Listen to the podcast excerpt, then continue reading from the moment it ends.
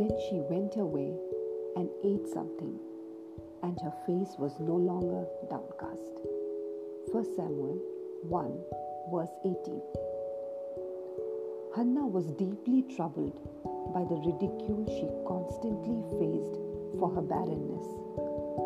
Her rival used to provoke her grievously to irritate her because the Lord had closed her womb. But Hannah brought her irritation and hurt to the Lord.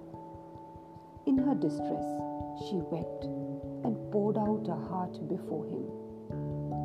In reply, she received a prophetic word that she accepted by faith, and it gave her hope and strength to carry on.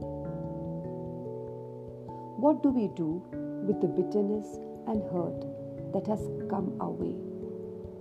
How do we react when it seems that God is silent and people mock us for it? Do we let our problems bog us down or do we run to God? Pour out your heart before Him and let His word breathe new life into your dejected spirit. You may not instantaneously get the answer you're looking for, but your heart will be comforted, encouraged, and filled with hope.